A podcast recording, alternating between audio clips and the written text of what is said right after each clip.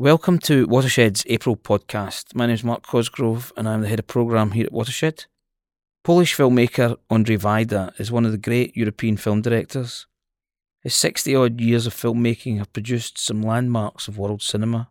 From his early war trilogy in the 1950s, Generation, Canal, and Ashes and Diamonds, to his new film Tatarak, screened at this year's Berlin Film Festival.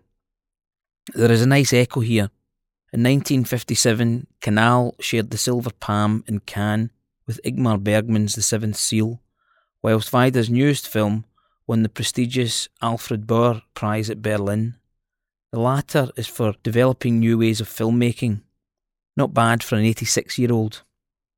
Wajda first came to my attention at the end of the 1970s when I saw his great diptych, Man of Marble, a broadside at Soviet propaganda and the myth of the valiant peasant, and Man of Iron about the solidarity movement of the early 1980s in Gdansk in Poland, which incorporates real events and real people into the narrative.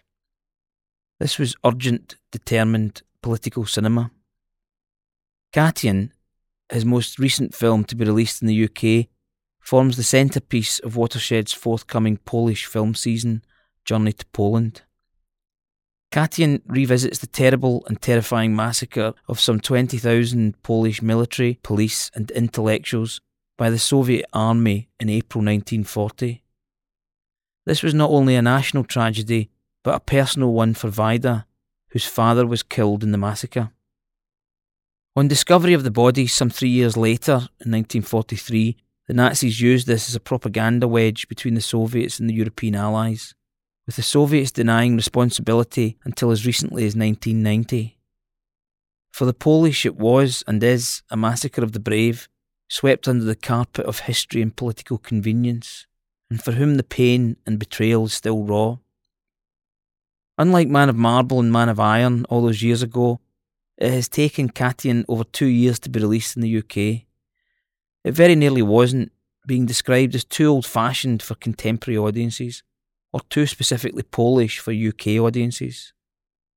It is a powerful account of an important European atrocity, and Wajda gives prominence to the perspective of relatives searching for news of their loved ones. His film acts, in some kind of way, as a public solace for the many still alive who are affected by the massacre, as well as bearing witness to those who were murdered and conveniently forgotten for so long. There is an older established Polish community in Bristol who escaped or fled the persecution in the Second World War. And of course, now there is the new generation who are moving freely around the new Europe. Here at Watershed, we had been thinking about doing some kind of Polish focus for a number of reasons, really. Over the past three or four years, contemporary Polish short films have always been strong at Encounters Short Film Festival. Indeed, Anna Kazejak, who we focused on a year ago at the Encounters Festival, is one of the most exciting new filmmakers I have come across. Wajda, along with Kieslowski and Polanski, cast a long shadow across world, never mind European cinema. Plus, we have been approached a couple of times now by young Poles working in Bristol, keen to see their rich culture projected and reflected in contemporary UK life.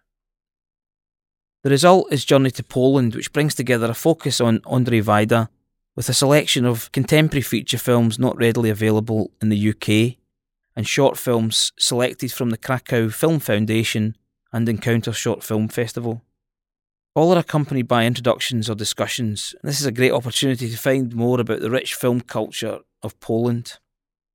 For more information, see polishfilmfestivalbristol.org.uk or visit the watershed.co.uk site. That's all for now.